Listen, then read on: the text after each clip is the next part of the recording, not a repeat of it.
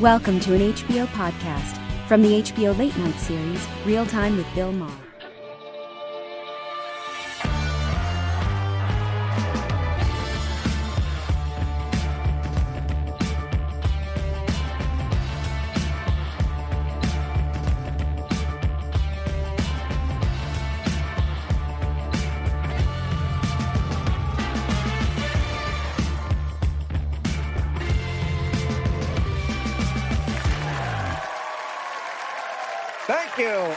Thank you, please. Thank you. You're a fantastic audience.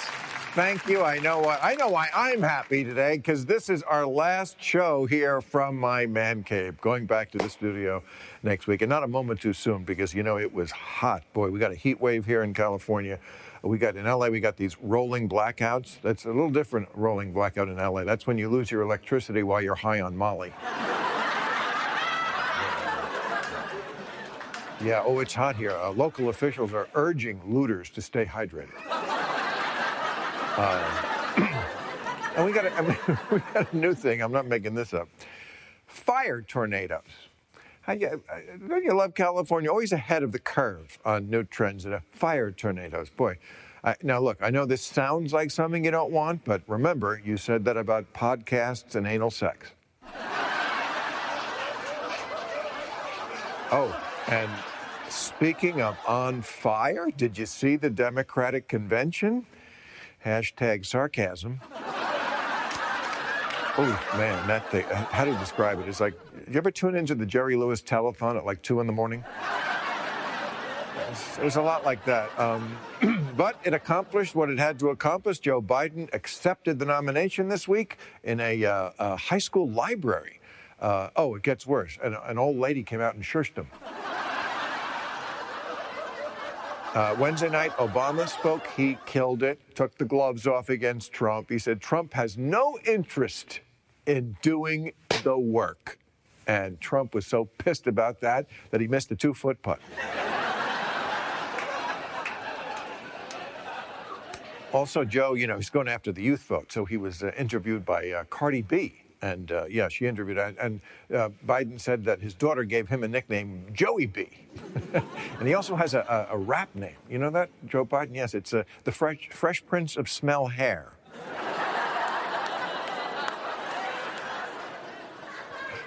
Yeah, and Joe asked Cardi, you know, as as politicians do, uh, you know, what are the uh, issues that are of interest to you, that matter to you? And she, Cardi said she wants free health care, she wants free college, and she wants racial justice. And Joe said, hey, whatever gets your pussy wet.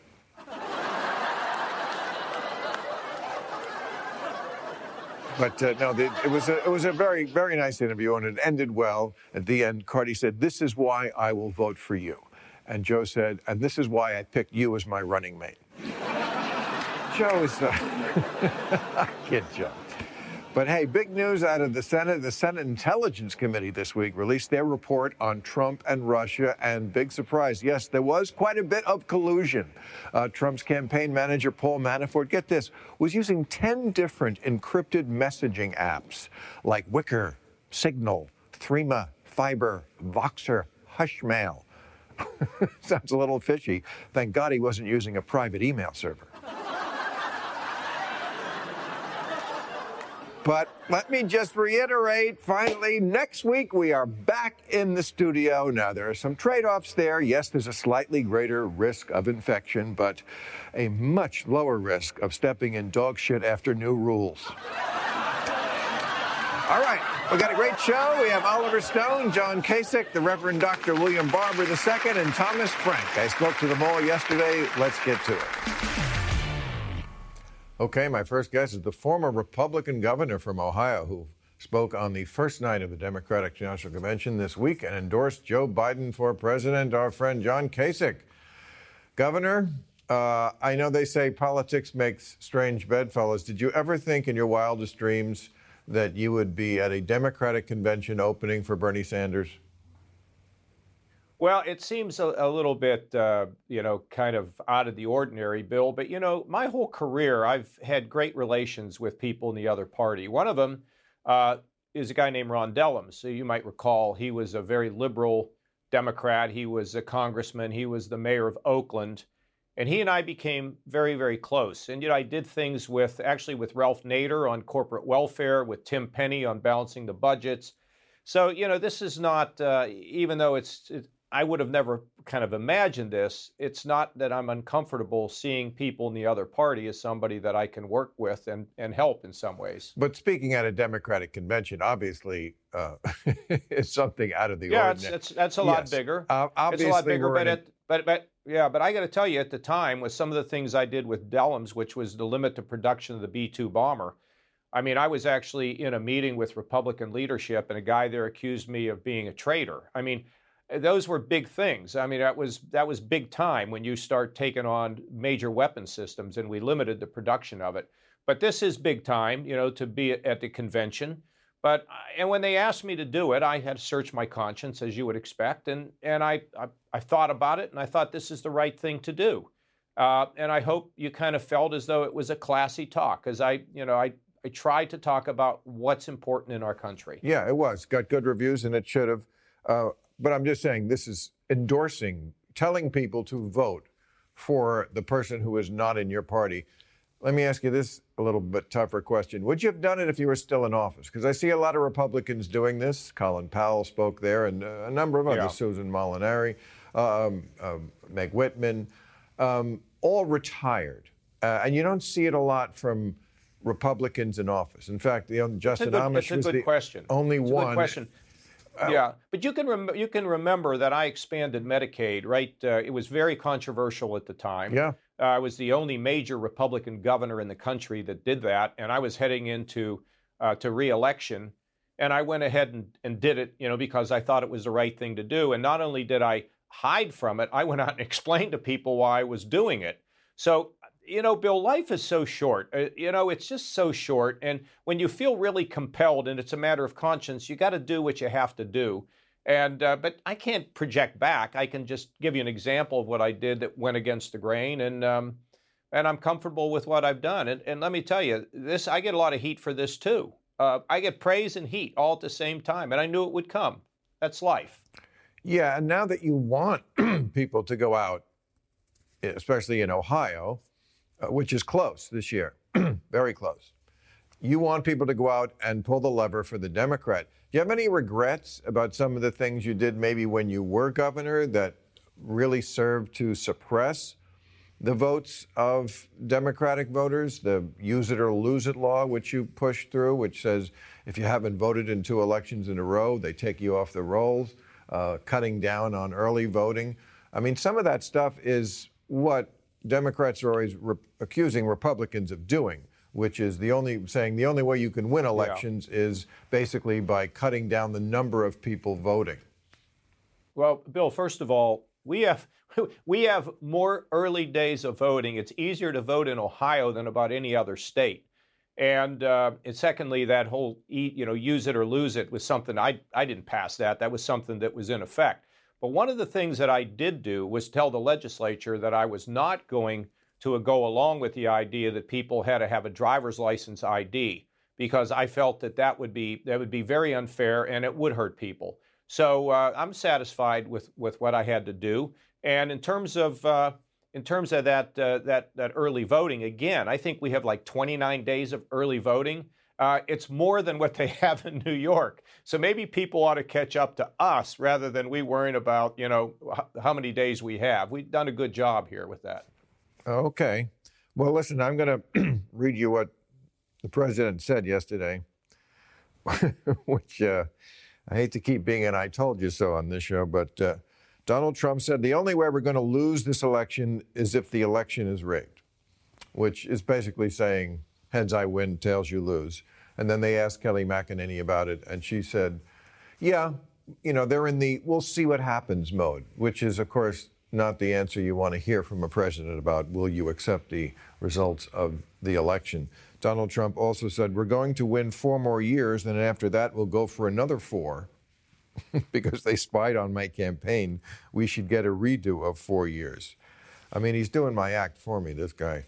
Um, I still think people are not taking this as seriously as they should. What do you say, and what should we do? Yeah, Bill, my concern is this. So you, you have a, a guy out here already setting it up, saying, well, you know, I think there's we're going to be ripped off unless I win. And the problem with it, the deep problem with it, is if you get like 20 or 25% of the people in this country that don't believe in the legitimacy of a presidential election, you got a you have a real real problem. And that's when I first heard him talking about. That's when through what, what went through my mind. You can't have a situation where the, the president of the, of the United States and and just think about it. There's precedence for this. You remember Richard Nixon felt that things had not gone the right way when he ran against Kennedy. He thought he had grounds of protest. He didn't do it. Al Gore, you know, I know Al very well. Al, you know, Al was able to concede. He said, look, for the good of the country, I'm not going to fight this. So we have Republicans and Democrats who have have put the country first, and what you see with these comments, to me, uh, it is it's it's beyond deeply troubling. Because if you get that number of people that don't believe in the legitimacy of the election, where do we go from there?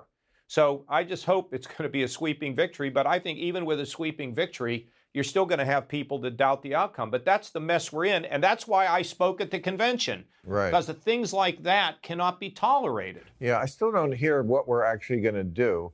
And, and it's more than just, I think, people who don't accept the election. It's that both sides use this word existential about if the other guy wins, America is over. When you have two camps like that who think that it's the end of the country, the end of our yeah. life as we know it, if the other side wins. Now, in what world is Joe Biden the end of America? I don't know. But that's where they are. Do you really think there's going to be a peaceful transition of power? Well, Bill, I would. I don't want to speculate that things could go could go negative there. I, I don't want to. I don't want to feed that. I, that'll have to be something you need to talk about. But I, I will tell you that that's another reason why I spoke because the the hatred through clenched teeth doesn't now exist just with politicians. It's now down into families. It's in the it's it's with neighbors. It's with friends. Uh, I mean, I have never seen a time, and, and it's been getting they're getting now. It's been fed. You know, it's like putting gasoline on a fire where you know it used to be the politicians didn't like one another, but now when you have families being broken, people can't talk about this. This is what really troubles me, and it's so ridiculous because we're Americans and right. I, it's that everybody's they're in their own silos. It's tribal, and I wrote a book about this. In fact, we talked about it before. It's called it. It's up to us. If you can't, you you you fix everything from the bottom up, not the top down. And when the public is divided, you can't get anything done. And that I, I it's I'm so upset about that because yeah. I see it every single day. Well, listen, I commend you for. Uh speaking at this convention and endorsing Biden. I think that was a really great thing you did. And for those people who are hostile to you, you say you're getting a lot of heat. You know, I know that some sometimes comes from the left, and I just want to say to those people, look, this country, you're always going to be sharing it with some people, a lot of people who just don't see the world the way you do. And you have to accept that. It seems like we're in this place where we want to own each other and obliterate each other. No one wants to yeah. compromise. And that's something that you and Joe Biden have in common. You're two guys who, no, you know, who accept yeah, that people right. have differences. You can't own them. You have to work with them. We have to coexist. Anyway, I, I don't have any more time, but no, I, let me let me say one one more thing. okay. you know, I, you and I probably disagree on this, and maybe sometime I could come on and talk about it. But the fact that we have eroded religion, and what I mean by that is, I mean not the don'ts in religion, but the do's. Love your neighbor. We're all made in the image of God. You see, if we actually, if people thought about it, then they wouldn't be able to c- cancel people out. They wouldn't be able to express all this bitterness and anger because under that scenario, you must respect and care for your neighbor. You must realize that when people are made in the image of our Creator, they deserve respect and you cannot cancel them. This is something that we need to talk about. I know it's it's tough because we've seen a lot of people who are preachers who've given religion a bad name, but for those best people who are of the faith, Jewish, Christian, whatever it is, Muslim, whatever it is, there is an element there of respect and an element there of accountability. And so it is something that at some point I hope that we can talk about. you remind me of the dentist who says something provocative just as he sticks the thing in my mouth, and I can't answer it because I, I, have to. I have to go up. It's a lot I would like to say to that, and you're right. We don't agree, but I appreciate you coming on and doing what you're doing. Thank you, Governor. The, thank you, Bill, very, very much. Okay. All right. He is the president of Repairers of the Breach and co chair of the Poor People's Campaign. His latest book is We Are Called to Be a Movement the Reverend Dr. William Barber II. Great to see you, Rev. And he's the author of The. People No, A Brief History of Anti-Populism. Thomas Frank. Okay, you guys, listen, you two have a lot in common. Uh, I think you're both very well known for trying to convince the Democratic Party uh, maybe that they have gone in the wrong direction in abandoning the their traditional demographic of the, the working poor in favor of what we would call the whole food voters, Whole Foods voters. Uh, how do you think the convention so far has done in winning back those voters and achieving your goals? Oh man, who's going to go first? Either way, Tom, go ahead. So if if you'd asked me a couple days ago, I'd say that Biden is doing a, a, superficially good job. You know, he he at least understands what went wrong in 2016 in some way, and is you know uh, uh, one of the reasons he's the candidate is because this is a guy that that that has a really good chance of winning back Pennsylvania, Ohio, Michigan, etc. But I want to you know you when you watch this convention one of the things that really bugs me about it is that they look this is a society that it is you know it is heaven on earth for the kind of people that you just described the whole foods democrats. I live among these people. They're very you know affluent. They're doing great and it's a wonderful time for them. For the rest of us for like the you know the vast majority of americans this is a failed state this is a society that is crumbling. I mean, the, you know, uh, uh, evictions. We're about to face a mass wave of evictions. Uh, you know, foreclosures. The opioid crisis just finished. You know, now we're in this pandemic. Medical bankruptcies. Uh, you know, deindustrialization. On and on and on. And it it gets worse and worse and worse. This is not, this is not being discussed at the Democratic convention basically at all. You know this and this is the kind of thing that was the bread and butter of the Democratic Party not all that long ago, Bill Maher. I mean, within our lifetimes, this is the kind of thing Democrats would talk they would talk about nothing else. Mm-hmm. Now they don't mention it at all. But if you're one of these people, I'm sorry, I'll okay, I'll shut up. No, I just wanted to jump in and just say and here's the problem, Bill. It's not just this convention. I want to do something John Lewis did. He said he supported Kennedy, but he criticized it. Before we got into COVID, we had 140 million people living in poverty and low wealth, 62 million people making less than a living wage. That's 66 million white people living in poverty and low wealth. We had 80 some million people uninsured or underinsured. And just did a study just before the convention started that said if you just had a 1 to 19% increase among poor and low wealth people of all races, creeds, and colors and sexualities, who voted on an agenda, an agenda that was clearly and, and, and it talked about them and their issues, you could change all 15 battleground states and even the South. Change yes, the yes. change the Senate. It's there. The question to me is how do you have continue to have convention after convention and you don't even say the word that represents 43% of the nation. And over this is before COVID. It's going to be over 50% of the nation now. How do you do that? So so you know, superficial, I agree with Tom, some of the things we're seeing, but every one of those candidates promised at a, at a conference that we had in 2019 that they were going to call for a full debate on poverty and low wealth, and they were going to call for a full debate on what systemic racism really is, starting with racist voter suppression. They said that to poor people and preachers. Once they get in convention, they go right back to the same language. Republicans racialize poverty. Democrats seem to run from poverty get stuck in a neoliberal argument, and we leave out millions of people, 32 million people who could vote who are poor low wealth who didn't last time. And real, one quick stat in Michigan, Wisconsin, and Pennsylvania, Trump won by 79,000 plus votes.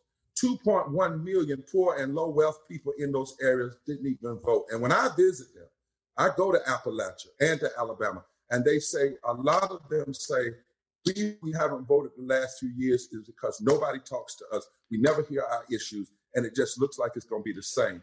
Now they're starting to say, but we're going to start making ourselves heard. We're not going to wait on them anymore. That's why we're organizing. But it's ridiculous. And, and we could do so much better. We could expand the electorate and change the calculus of, of, of politics. Otherwise, yeah. what we do, Bill, is we actually keep the door open for Trump. Because if Trump just wins the southern states, he wins 168 electoral votes, almost 170. One third of our poor people live in the South. One third of our poor white people live in the South. If you just raise 19% of poor people in the South who haven't voted to vote around the agenda, that you change the South, you change the South extremism like his can't win in this country. Uh, can I th- throw out yeah. two points here? If you don't talk about this stuff, Trump will.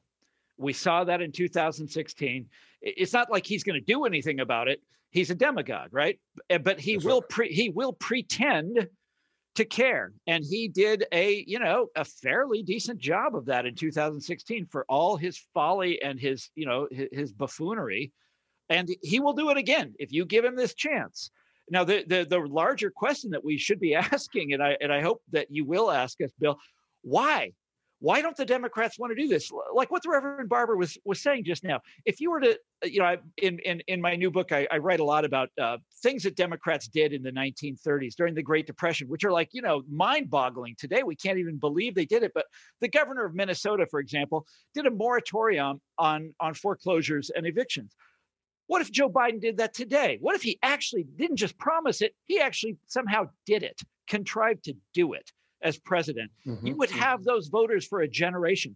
Why don't they do stuff like that? Okay, but why does their imagination fail them? Last night at the convention, they showed a video of a, a woman speaking in Spanish saying she came to the country illegally uh, because she needed health care.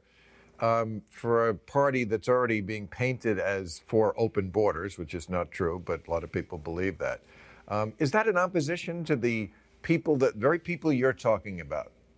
The, the mm-hmm. guy who's out of work, can't pay his rent, mortgage, can't even visit his mother now because of COVID. Uh, and that guy is saying, yeah, but what about my problems? Mm-hmm. It, it, very well could be if you don't lift it all up and if you don't show that that person who came, as all immigrants have come to this country, uh, looking for for for uh, a way up. And the truth of the matter is, what some people call illegal today if they had the same viewpoint, their own great grandmothers would have been illegal too. If you don't explain that have a grown up conversation, but then go further and say, let's deal with the fact that the people, for instance, who are against immigrants and fixing immigration reform, guess what? They are the same people that push, push voter suppression. And guess what? The same people that push voter suppression targeted at black, brown people. When they get elected, they use the power they get to steal he- block healthcare and block living wages. And, and guess what? In raw numbers, they hurt more white people. They actually hurt you. So that lady is not your enemy. We should be fixing immigration, but you can't do that if you don't put the face of poverty on the screen, if you don't talk about these issues and say, if we get elected, if we get elected, we're not going to give 83% of all this uh, COVID care money to corporations and banks while we don't give the essential workers the essentials that they need. I'm meeting with people, Bill, who say they feel like they are going to their own mass murder. I say, why? They said, because we're being forced to go to work in lethal situations. We got people gave us a name change from service worker to essential workers. They gave us a hand clap at six o'clock at night, but they didn't give us the wages, the sick uh, leave, the, the, the, the um, unemployment, and the rent forgiveness and mortgage forgiveness and the moratorium on, on utility cutoff that we need. So if you just do, you're exactly right. If you just do that one side, if you tell the whole story, if we have a grown up conversation about poverty and what it's doing to us across the board and how it is hurting 43% of this country. And then if people understand what can happen. Hans uh, Ian, Ian um, Haney Lopez just came out with a book, and he says we have been fooled into imagining the Trump supporter as a poor white person when it's just not true. Many poor white people are not voting, and they're not voting because of either voter suppression, uh, issues like sickness and transportation, but mostly because of issues. And if we talk to them, just like we talk to anybody, And if we get them all in the same room, what the Poor People's Campaign is doing, we get poor whites in the same room with black people, with Latinos, with, with, with indigenous people, with gay people, with straight people, with world leaders, and saying, this is what's going on. This is these are the policies that are destroying all of us. And in my book, I wrote it's called We Want Call to Be a Movement. What we say is the rejected. If all the rejected people come together, those been rejected because of their, their, their race, their color, their sexuality, their poverty, their income, they form a power base. Poor people are now 25% of the electorate.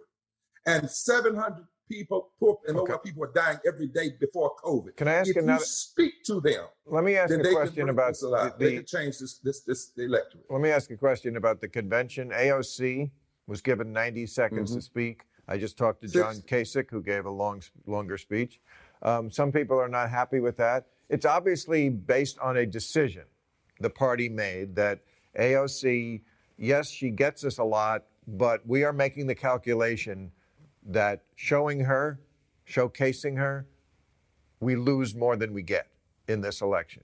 Now, I see that Trump's support has not changed. Like that 42%, it's a bad number for a president, but it is steady. It's steadier it's than steady. almost yeah. any president has had in decades. They are right. not switching, which tells me, okay, that means are they really going to switch because John Kasich is, is talking to them? Or are they going to go, yeah, we like you, John Kasich, nice try, but I'm staying with my tribe? It, it does argue more for uh, the AOC uh, how, well, wait, how about how about bringing of, in Colin Powell? You know, the well, architect of the Iraq War. you know, that's going to persuade a lot of people. Right. I mean, it, the AOC well, strategy would be, yeah, let's let's excite our side. So, well, not, not I, I, don't know. I, have said the reverse too. I, I don't know. Politics is yeah. very complicated. Well, it's it is, not... Bill. It, it is, Bill. It's, and I'm gonna jump, jump Frank. It is very complicated, but but some things are not that complicated. You have an African American woman on the ticket for vice president. You're talking about bringing in the African American base, and you know the only place you can expand the base is among poor and low wealth people. And you know, if you do by less than 20%, you change 15 states and you bring in somebody who's a voter suppressionist. Not just Kasich, who is an who's a voter suppressionist against black and brown people, who also passed the worst welfare reform bill that hurt poor white people more in raw numbers than it hurt black people. That makes no sense. And then you you give AOC 60 seconds, and, and some people try to argue that that's extreme. But what was extreme about healthcare higher education, living wages, and labor rights for all in addressing colonization. The fact of the matter is, we brought in the extreme in Kasich, and he gets to laugh and he gets to be kind of colloquial, but he brings nothing. But if you bring folk in, well, we don't know Well, you've got a whole electorate out there to expand. Well, we'll see. We'll see. Well, the, he... wait. Uh, the, the the answer. Why don't they want to? They're they're not interested in. They're not interested in doing that. Look, in some ways, they are trying the same you know the same strategy that they used in 2016 with a few variations you know uh, joe biden is obviously a, a, more lovable guy than hillary clinton was and that sort of thing and the, you know he's a great guy and trump is such a scoundrel uh, and trump seems like mm. even more of a scoundrel this year but again they're not really uh, offering a kind of positive vision of, of the sort that the Reverend Barber just described, and they don't want to do that. Okay, look, th- this has been going on for a long time in the Democratic Party bill, where the, the centrist wing basically came out on top of the liberal wing and they're not ever going to look back you know they they they won. They won the game and they're you know they're not going to let these people have the time of day and when a bernie sanders runs for president they're going to see to it that he gets defeated. The very same sort of opinion cartel that today is saluting joe biden for his brilliance and his wisdom and you know and then last week every single op-ed every single day was about trump and his folly and stupidity. These same people four years ago were, uh, you know, with the same unanimity, were at, you know berating anybody who criticized Barack Obama from the left for being these liberal whiners. And how can you expect him to do anything when he has to deal with the Republican, you know, Congress? Blah blah blah blah. But let's you remember this. It, it, it will never end. But let's not forget. Can I give you a hope? Yes, sir. Go ahead. I want to give you one hopeful piece that happened if Democrats would watch it. Kentucky had an election this year for governorship. The Poor People's Campaign, we went in there and we organized for three years from the hood, hard, uh, from the hood to the hollow. We put coal miners in the same room with fast food workers from Louisville. We showed them they were being played against each other. In fact, Bill, on one of our training, we showed them voter suppression and we showed them everybody who supported voter suppression. And then we connected that on a map to the politicians who were blocking the health care for the coal miners and taking their unit rights. And one guy got up and said, Well, damn, Barber, Pastor, he said, they're playing us against each other. I said, what are you going to do about it? So they started organizing, never endorsed a candidate, but they started pushing issues. The Democratic candidate started pushing those issues and hearing them and started talking about poverty. And he started going to the hollers and he went to the hood. He won, uh, won the Democratic governorship in an off year in Kentucky. And then the first week, he kept his word on health care and felony and ending felony disenfranchisement. So this we're not just talking hypothetical. If you want to change the American politics, you cannot ignore 43, which is going to be now over 50% of the American population. so, Reverend, Reverend Barber, when you go into these places, I mean, you're talking about Kentucky, I mean, Appalachia, West Virginia. Uh, this is the typical Trump voter. Uh, uh, most people think of that, and Trump did very well in those states. Certainly, West Virginia, I think, is his best state. And uh, do you find that the white, do you think that the white people are racist? Because for years, what conservatives complained most about the liberals was you say we're racist about everything. We're all racist. And look, I did many jokes myself like that, so I'm not going to say I wasn't part of it. And and look, I my honest opinion is that most of these Republicans are not racist. They're just very blind. They think racism has been solved. They want to think that. Even John Roberts thinks that. So that's kind of where they are. But I feel like it's now become kind of a self fulfilling prophecy because we're in this land of white fragility, that book that's at the top mm-hmm. of the book charts mm-hmm. that mm-hmm. a lot of the liberals are embracing, which seems to be saying to white people, you have two choices. You're either racist or you're racist and you don't know it. yeah. And I'm yeah, not well, down with that. I, I don't, I, you know, I don't, just for your information, I don't like to use terms left and right, liberal and conservative. That's a whole nother conversation because I think we got to move to the moral center. And I don't mean religious center. You can the moral foundation of the Constitution. I think every piece of public policy ought to be asked this question: Does it establish justice? Does it ensure domestic tranquility? Does it provide for the common defense? Does it uh, uh, uh, does it um, promote the general welfare? And does it give equal protection under the law? And if not, then it's constitutionally inconsistent. It's morally indefensible and economically insane. But what I can tell you from the people I've talked to, from Mississippi to Maine, from the Appalachia to Alabama, is that white liberals overestimate the racism of poor white people and they underestimate their own. The reality is that what you need to do is just have a conversation with folk and show them the connection. First thing, you got to stop talking about racism as individual acts of meanness and personal feeling. Uh, um, you know, Ibram Kendi has helped us on that. He says the very fact that we have to say systemic racism and structural racism, we don't understand. It, it really is redundant. Racism has always been about structure and not just about individuals. And then we, the issue of whether or not somebody is racist in their heart is a waste of time because Klan members will tell you they're not racist. The cop that killed George Floyd will tell you he's not racist. You know, the Tea Party going to say they're not. That's not how you deal with racism. Racism, you have to look at the policies that you support and what's the disparate impact. What we find is that when we go into when these white communities and we have black people in the community in there with us, like in Harlan County, we teach and we say, listen, you know about voter suppression? They say, yes. People told you all there's all this voter fraud. Yeah, well, let us show you something.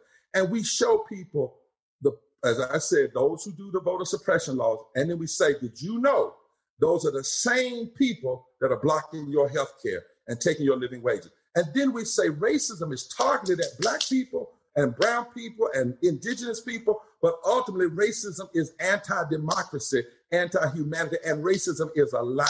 And there's something my grandmother taught me, Bill, that I use in politics. I didn't get it from Duke and all these other schools. She said, Boy, if you scratch a lie, you find a thief. When you can show poor white people that racism is a lie, and when you scratch racist, you're going to find somebody that'll steal your health care and steal your living wages and steal your environmental protection and steal your clean water, that changes the whole conversation. You don't have to not talk about racism. You have to talk about it the right way, and then you have to connect it to the interlocking injustices systemic racism, systemic poverty, ecological devastation, the war economy, and the false narrative of religious nationalism. And when you connect all five of them, you can organize that 20% more of black and brown people who are poor and low wealth around their own agenda, who, when they vote, uh, can fundamentally change. So that's what we're doing. We're not going to sit home just because they didn't mention us. So, okay. More people are saying we're going to be heard. One, one final thing I want to bring up here. Uh, Tom, you wrote the book, What's the Matter with Kansas? Um, I thought maybe this would be interesting for you. Uh, Steve Bannon was arrested today. Yeah, I saw that. Uh, yeah. for fraud. He had an organization called We Build the Wall. Now, of course, we remember at the beginning Mexico was going to pay for the wall, and then when they didn't, it was like, "Give me your donations, yeah. give give us and your donations," be, and it was a, a, complex scheme. Well, actually, it was not complex at all. It was like, "You give me your donations, I don't build the wall, and I buy yachts." Yeah. Uh, so wait a minute. This is there's a long history of this in conservative land. You what, know about this. All of these does, direct mail schemes in the in the 80s. You know. When a comedian is told, "Okay, don't say these people are stupid," and then they give Steve Bannon all this money to build the wall, and he buys a boat with it. What is your advice to a comedian who can't say, "Okay, that's fucking stupid"?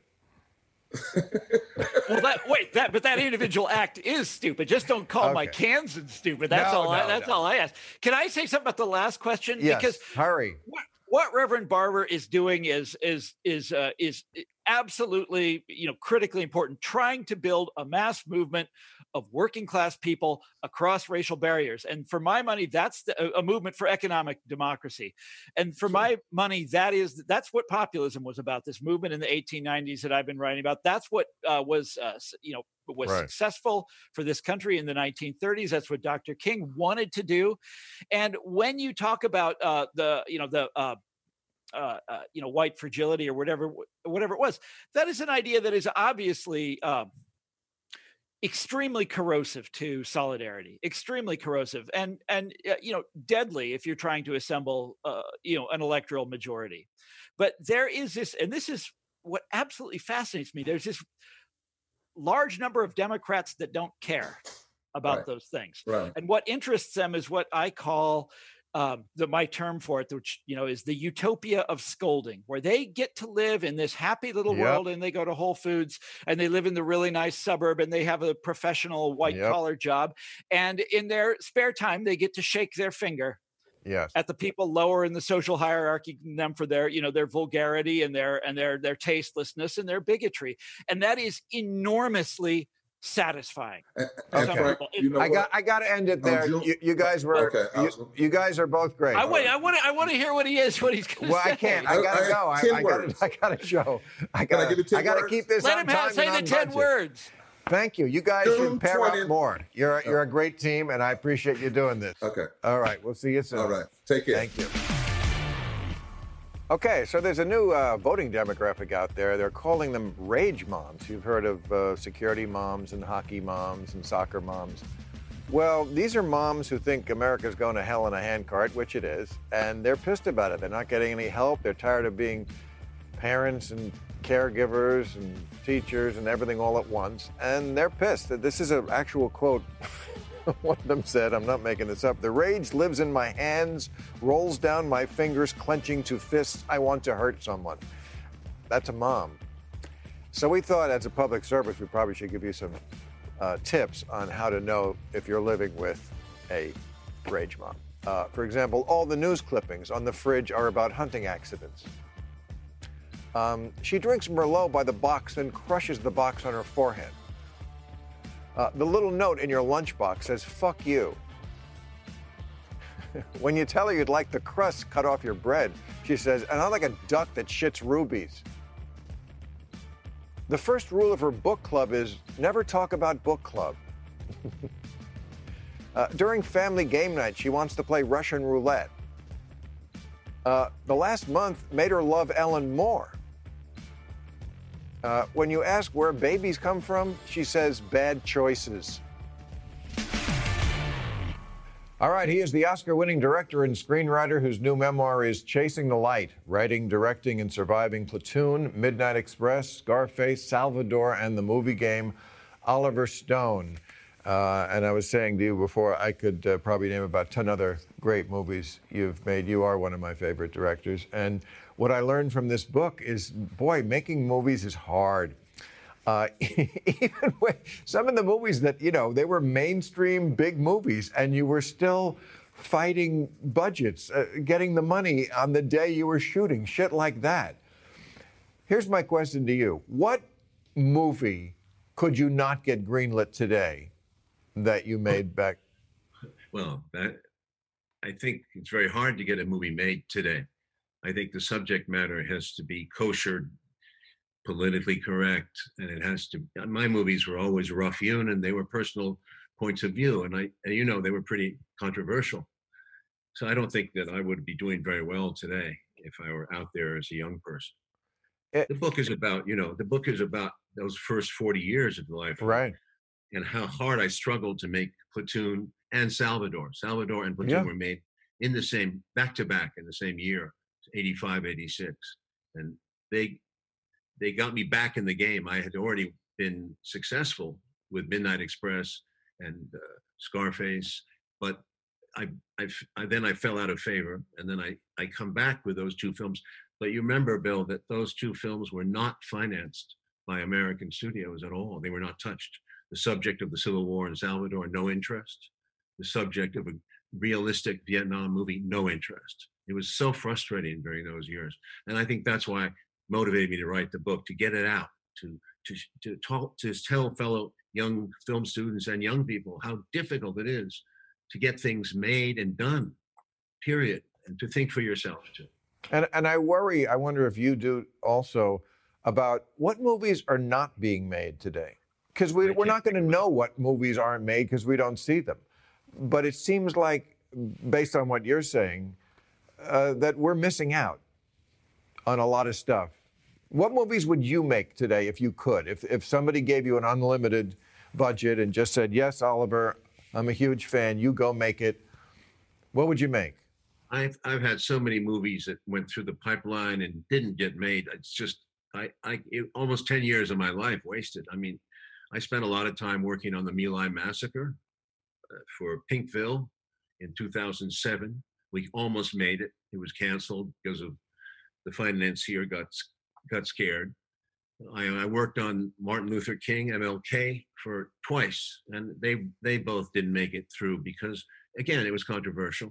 I showed his uh, not only his wisdom and his love of God and his religious side, but also his sexy side, his uh, love of women, and that touched off a furor.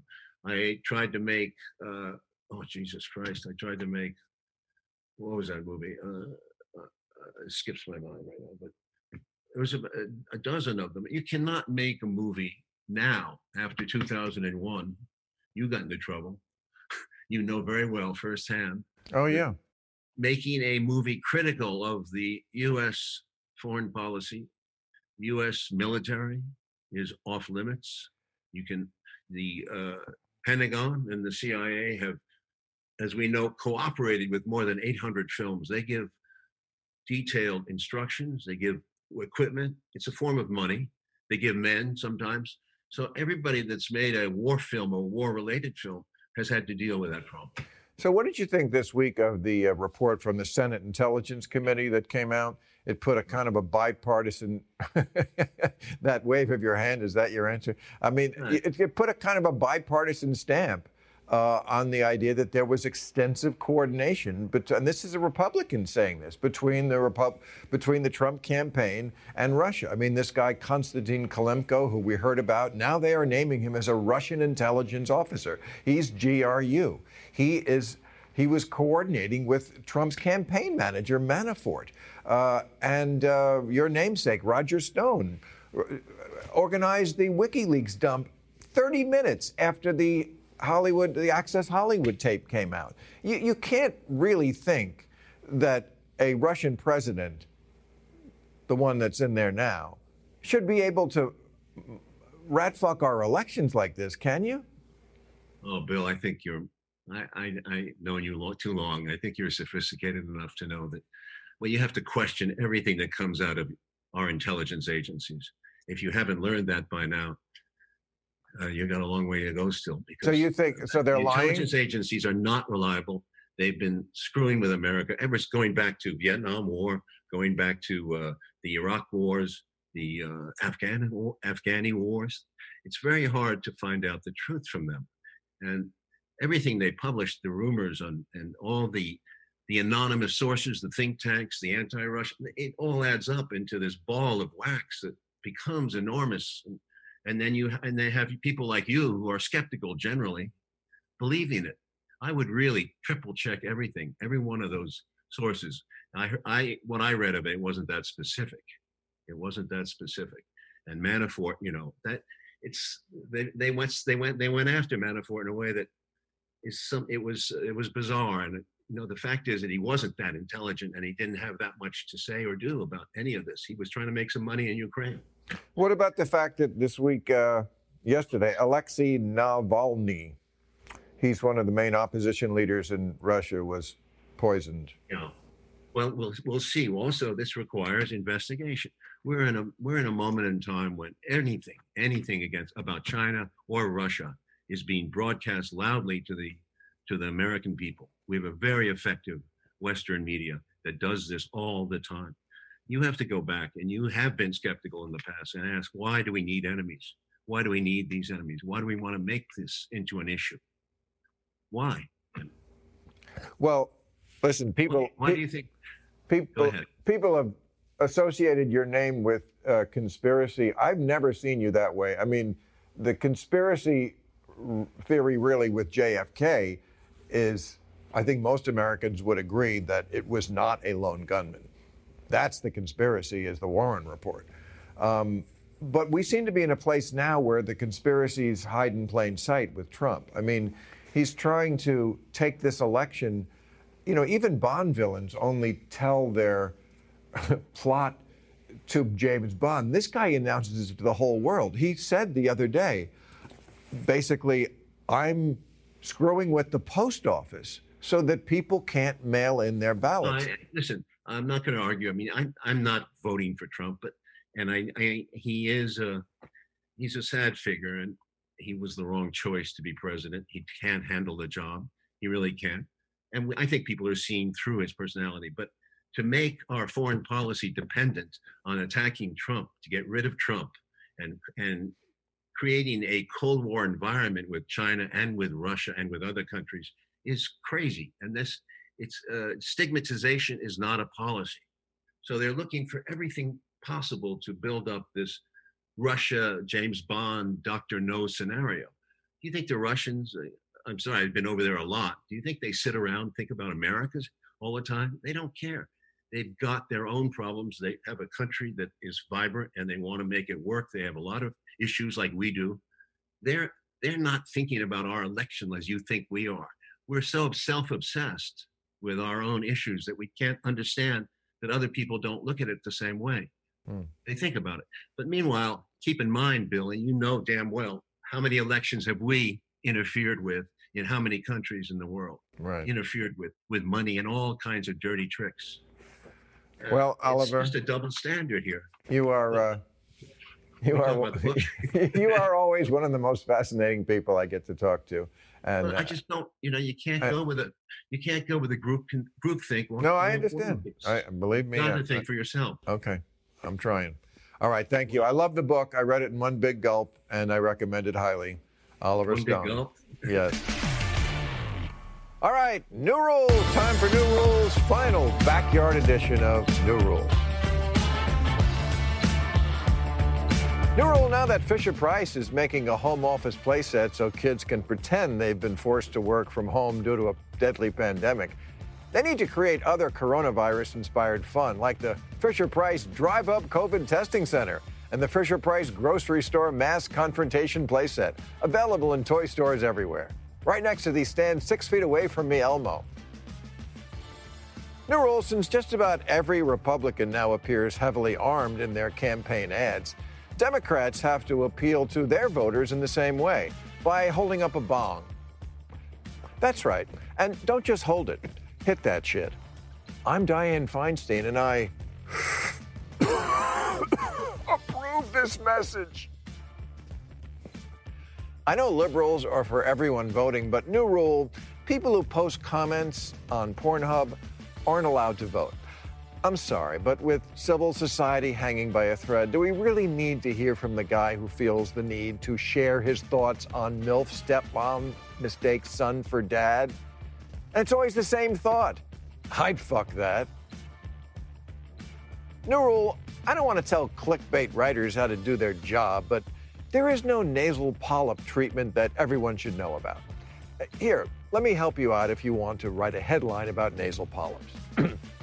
A doctor looked in this hot woman's nose, and what he found will shock you.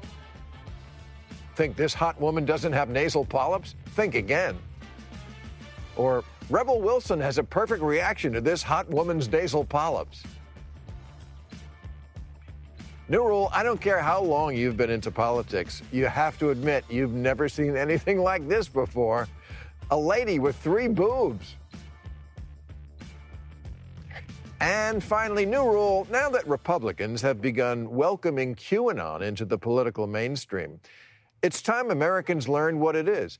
QAnon is a growing movement within the Republican Party that believes the world is being run behind the scenes by a small group of elitist liberals and Hollywood celebrities who are both Satan worshippers and pedophiles who eat babies and wear red shoes to signal their membership in this group a group that includes Hillary Clinton, Tom Hanks, Ellen, the Pope, and every president since Reagan.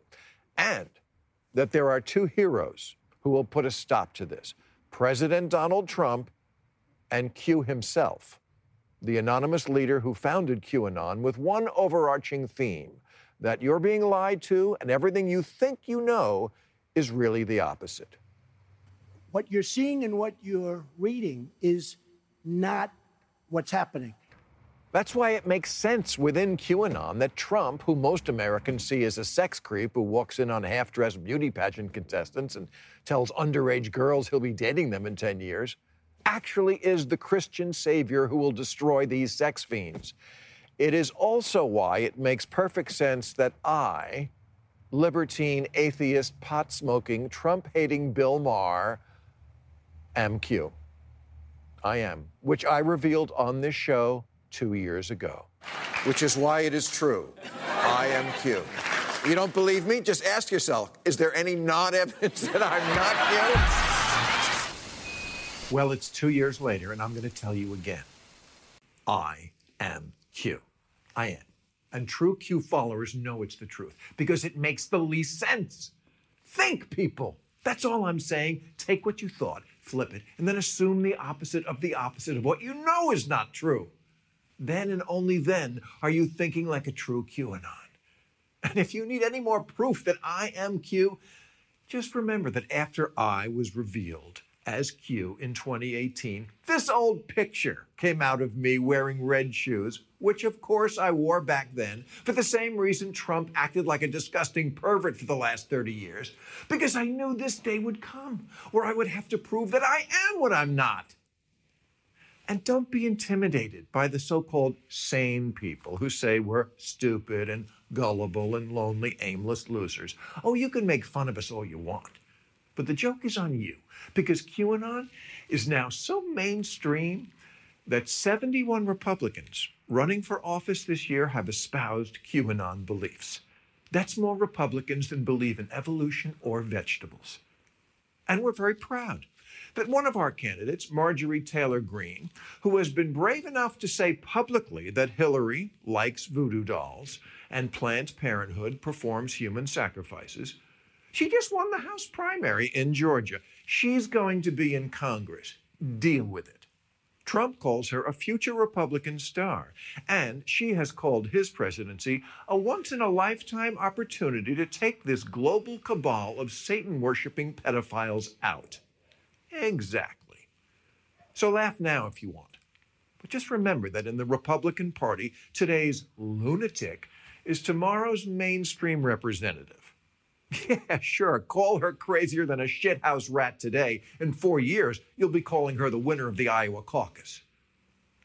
Same with Jo Rae Perkins. She could be the next Republican senator from Oregon. And she says, I stand with President Trump.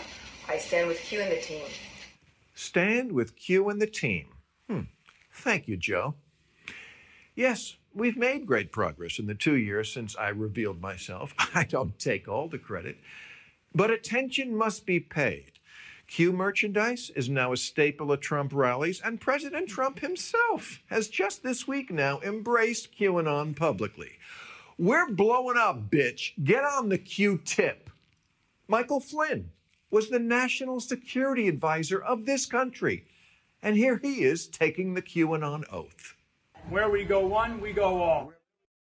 We're for real, motherfuckers. And what's so great now is that I can speak to my people, my Q people, with complete freedom because the liberals just think I'm doing a comedy bit here. Such idiots. These libtards actually believe Donald Trump doesn't like me. That's what they said about Robert Mueller that he was Trump's big enemy when Q people know Trump feigned collusion with Russia in order to enlist Mueller to join him in exposing the ring and preventing a coup by Obama. Mueller was his work wife, not his enemy. Last week, these morons actually thought Trump was insulting me when he tweeted about me. He's totally shot, looks terrible, exhausted, gaunt, and weak. If there was ever a good reason for no shutdown, check out this jerk. yeah, check out this jerk. He's saying, check out our movement. Don't be fooled just because in various tweets and at rallies, Trump has referred to me as dopey, not smart, a dumbass, a lowlife, a dummy, a moron, a crazy maniac, stupid, failing, pathetic, bloated, third rate, insane, wacko, sick, stone cold crazy, and the dumbest man on television. That's his way of saying, I'm with you, bro. So, look, if you're thinking of coming over to Q, or even if you think you might be Q ish, here are some tips for voting in this vital upcoming election. First, continue to follow blindly every single thing I say. That's most important. Second, don't believe election day is really on a Tuesday. It's not. They try that trick every time. In fact, this November, if you really want your voice heard, boycott the election by not voting at all. In fact, let me remind you of the key instructions for Election Day that I gave you two years ago. Do not leave your house on November 6th for any reason, even to buy vape juice. if you have a basement, go there, or better, get in the trunk of your car, close it, and don't leave for whatever reason. Just stay in the trunk of your car until you hear from me. Stay in the trunk. Stay in the trunk. Stay in the trunk. But if you do somehow get to the polls, my fellow QAnoners, of course, go with pride and pull the lever for the one man that can make America great again Kanye West. Okay, that's our show. I want to thank my guest, John Kasich, The Reverend Dr. William Barber II, Thomas Frank, and Oliver Stone. We'll be back next week from the studio. Good night.